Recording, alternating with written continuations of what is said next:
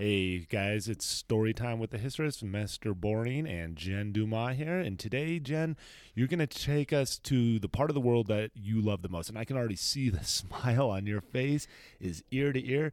And it's, uh, you know, another stop on our pain train tour of the 20th century. Today, we're going to be in China. Super excited today. Um, as my students know, and you know as well, China is my favorite thing to talk about. I could talk about China from, you know, I don't know, 24 7 if I could. People don't want to hear it 24 7, I but think they might if you told the story. Mm, I don't know. I think they would pretty much tune me out outside of five minutes, but you're forced to listen to it now. All right, so setting the stage up for China, we've uh, we've had a lot of really positive, uplifting things occurred. There was the Opium War, and Yep, that that worked was- out well for everybody, and definitely wasn't one of the worst things people could do to each other.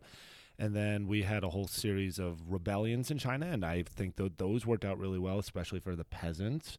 And there wasn't like you know millions of people who died because of those uh, 1850s and 60s rebellions. And uh, so here we are at the 20th century, and everything's good, right?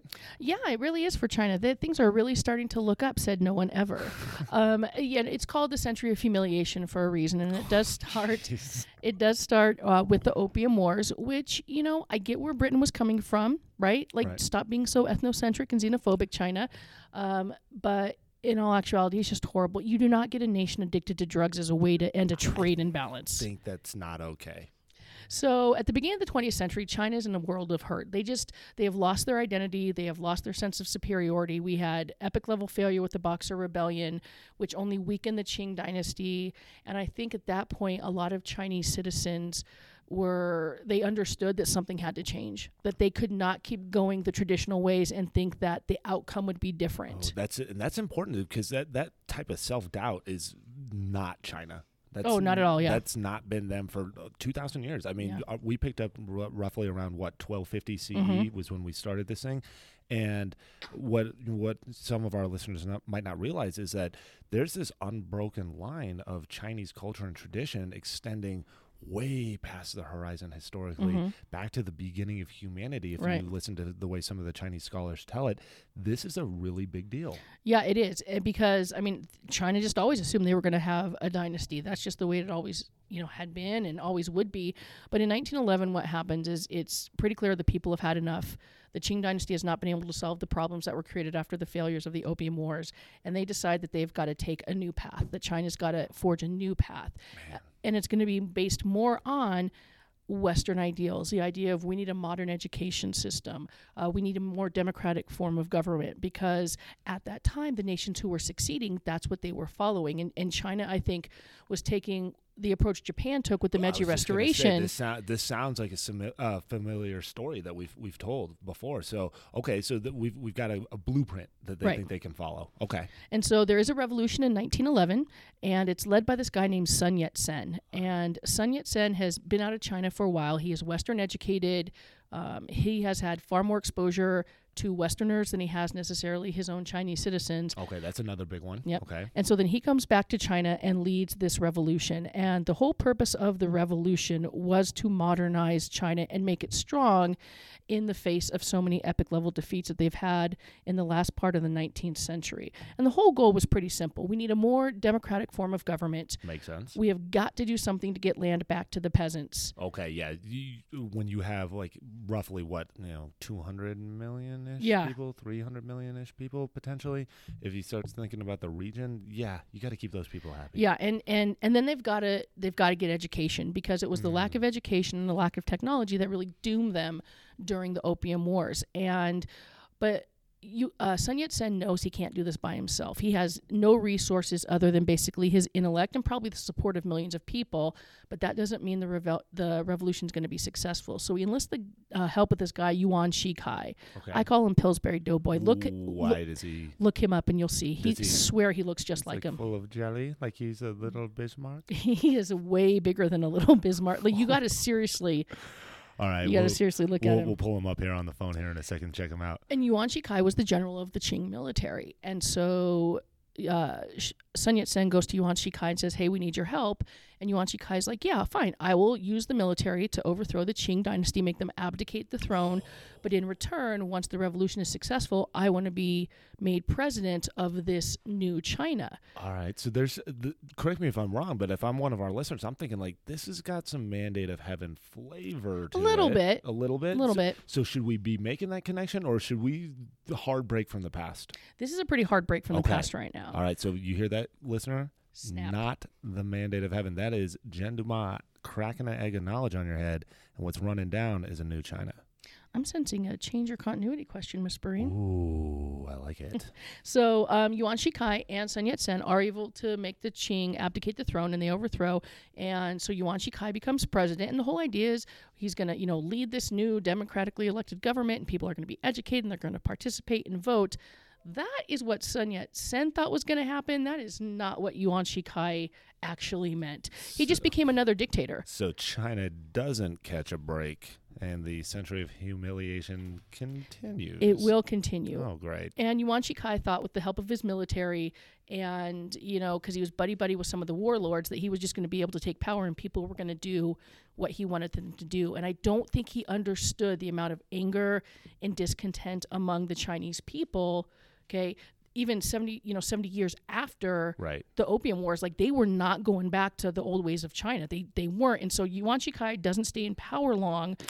Which, on one aspect, you're like, "Ooh, way to Yeah, go, yeah, way to get rid of the dictator," but all it does is lead to political chaos in There's China. Another, and, and we've seen this in some of the other areas that we've talked about. wi- Like the French Revolution really comes to mind Right. when we start thinking about um, uh, the the the reign of terror. And when you have this power vacuum, what fills that in oftentimes is way worse than what was there before. Right. And then um and so that's what ends up happening is you've got some political chaos. You've got people factioning into get different groups. You've got loyalists who still support the old Chinese ways, who want power. You've got nationalists who believe in a more modern democratic China. Okay. And then you've got another group coming in because of some events in another Eastern nation. Okay, I think I know who this is going to be. So you have the rise of communism in China. Comrade commies. You know it. Um, right. totally influenced by the success of the 1917 revolution in Russia. And so these communists, led by this guy named Mao Zedong, have a very different opinion of what a future China should look like. And so for a good 10 years, these groups are fighting with each other over who's going to control the fate of China. Now in 1928 there is a group that comes out on top because and this is total this is like mandate of heaven stuff, Okay. right? So this guy named Chiang Kai-shek along with his nationalists comes to power in 1928. And Chiang Kai-shek is a student of Sun Yat-sen, so he's all about land reform and Okay. democratically elected government and social reform and education. So it's it, we're kind of back on track Okay. with the revolutionary goals. So we had three, and now we're down to two. So Right. the loyalists seem to be out. Yep, they're right? They got knocked out, and so we've got the nationalists, and they seem to be on top right now. And then we've got the communists who are trying to disrupt and get in there because of all that. That's air quotes. If you, Oh, very nice. It's, it's not a visual medium. Yeah, nice. The success of the Russian Revolution. Right. And so, um, and I think, and again, I don't know, but I think had Chiang Kai shek been given time to develop the reform program and to continue to uh, implement the educational programs and actually start the democratic po- process, I think he would have been successful. Okay. But just as Stalin, we see in the late 1930s, starts to realize the error of his ways and maybe goes more towards helping the people of his country when a major world war breaks out, Hmm. we kind of see the same thing happen in China because in the early 1930s, Japan invades China. Which is one of the worst events in human history. Oh, without a doubt. Yay. I see we're back on the depression train. It only took five seconds. Um, and so he never got that chance because, and, and we'll get into this in, in future podcasts, but Japan invades China for a reason. They want resources to continue Right. their industrial production. The same way Britain went into India, same right. exact same thing. mo- same Right. model. Yeah. and uh, Japan commits some horrible, horrible Yeah, atrocities. in- Nanking, the rape of Nanking Oh, yeah. is one of the worst. Uh, we, I mean, we just finished up a previous podcast about battlefields on World War One, and this is this Nanking wouldn't have been out of place.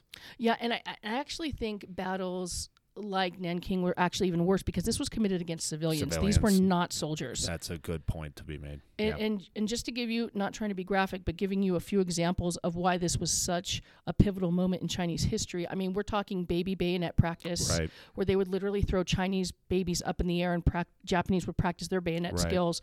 Public beheadings. I mean, thousands of rapes Right. with Chinese girls and women done by Japanese soldiers. Live human dissections Right. on Yeah, Chinese unit, citizens. Unit 731. Yeah, and- and, just- yeah. Think of like uh, for our listeners, like uh, Japanese Nazi scientist Mengele sort of yeah, stuff. really yeah. horrible. Yeah. And so part of the reason that the Chinese couldn't effectively fight back is because they'd been in this like chaos system from like 1916 forward. So they didn't have that modern military that Japan had been working on since the Meiji Restoration. Right, and we've even seen with regards to the Russians in World War One, like if you have something there, it, just something, Right. you can push back and and then you can reform yourself, right? So not to say that the Russians were anything great uh, leading up to or through World War One or in, the, in the aftermath of it when they bow out.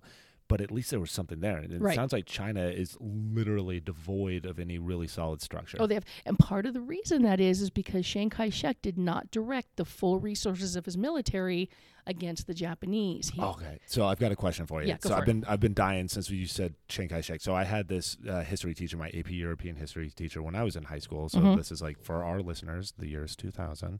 Uh, when I Oh, learned, boo freaking who. I'm getting old. I've got uh, gray hair in my beard. Um, but uh, Mr. Peters was his name, and Mr. Peters used to always refer to Chiang Kai-shek as "cash my check," right? And he Mhm. said that that had to do with, if I'm remembering this correctly, and, and Peters used to wander around, Yeah. um, but had to do with military aid and how Sheck uh, was basically misusing or misappropriating the money. Oh, totally. Okay. Without a doubt. Corruption's always going to play a role in, in when governments fail, and he totally was. Um, and he also was using part of his money to fight Chinese communists. Oh, okay. So he's okay. So he's got two fronts now because I'd Exactly. forgotten about the communists. The communists are still there. It's a civil war. And so the Chinese people are like, what are you doing? Why are you fighting our own people when the Japanese are committing these tremendous atrocities against Right. our citizens? And I think a lot of Chinese people could not understand why Chiang Kai shek and the nationalists simply couldn't walk away from the communists at that point, direct all their attention towards the Japanese so further abuses didn't occur. But Chiang Kai shek did not do that. He fought a two front war. And that makes more sense now uh, that I think about it from the American perspective. Cash my check because why aren't you helping us with Right. the Japanese? Because we got World War II Right. on the horizon. All right. So he's so he's corrupt, but he's also in a bad spot. oh, he's totally in a bad so, spot. So he's he's got to fight this two front war. Mm-hmm. He's got to fight against his own people. He's got to stop the atrocities of the Japanese, and he's getting pressure, political pressure, from one of the world's major powers. Oh yeah, well. because United States, they the United States wants China to stop the Japanese, and there's a long backstory about like the Washington Naval Conferences. The United States has not treated Japan very well, No. and so Japan's mad, and and they're coming back for us. And so if China could stop the rise of Japan, then maybe the U.S. is in a little less danger, and so that's why the U.S. was supporting Chiang Kai-shek. All right. So is he a sympathetic figure for us, or is he just a guy? I think he's a guy. I think I don't, it's really hard to be sympathetic to someone Okay. who who is being played more by money than by the needs of his people. But at the same time, I'm not sure anyone else would have done any better. Fair assessment. Okay. So, um, and then you know, World War Wa- II happens, and the Japanese get involved, and the U.S. declares war, and we know the end result of World War II. The Japanese lose. Yeah, I know, really, really bad. More fun stuff. I know.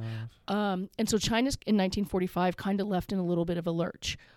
They didn't necessarily lose a lot of territory because they gained a lot of territory back that they had lost from Japan, but at the same time, they still have no political system. They're not organized in any way, shape, or form.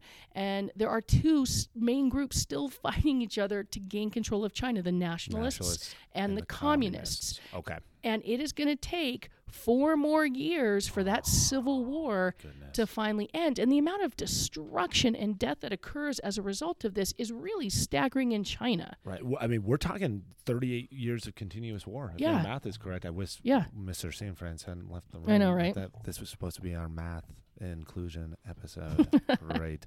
Um, but yeah, I mean, eh, all all kidding aside, this is still industrial war. This is modern war. Oh, this yeah. is everything that we've seen uh, up to this point in time. The destructive capabilities of modern states is unparalleled in uh, human history. So Mm-hmm. the Chinese people have been suffering this. Um, how does it end? Well, it ends by the communists taking power in China in 1949. And I wish I could tell you, I wish I could tell you everything was finally going to be better for the Chinese people and the Chinese peasants. And it's just not. It's it's going to take the same path, really, that this the Soviet Union takes after the 1917 revolution. Oh no. Oh yeah, That's so going to be so much worse.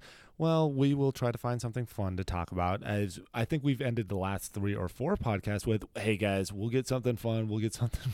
yeah. We're not going to. Let's really be honest. We We- we, gave you a false uh, sense of optimism. I mean, there's got to be, like I said, you know, we're we were talking before the show started, like maybe some art or painting, or like we could do a podcast where we describe puppies or something. I don't know. What about creative nicknames for the world's worst dictators? Okay, we can come back with that one. If, not sure how appropriate that might be No, for a so. podcast. well, maybe we'll like figure out some sort of Patreon or something for Stugo, and then people could donate, and then they could hear what we have to say about. oh, that would the- be awesome. Uh, now, now we're starting to think of ideas. All right, so to recap, China starts as a dynasty, hmm goes through an awful civil war, Yep. gets invaded, Yep. Fights off the invasion, turns back on itself for part two of said civil war. Civil war ends in 1949, and we are now communists, and Mao Zedong is in power. That is exactly the timeline. All right. uh, In terms of our century of humiliation, that also marks uh, matches up pretty nicely with the Opium Wars and the Treaty of Nanjing and a lot of those 1800 events that kicked this whole thing off as well. So the nice little bit of synergy there Yeah, um, for the Chinese. So uh, I think that'll do it for us. I do indeed. All right. Well, this was another riveting episode of Storytime with the Histories. I'm Matt Borning. I'm Jen Dumas. All right, guys. We'll see you later.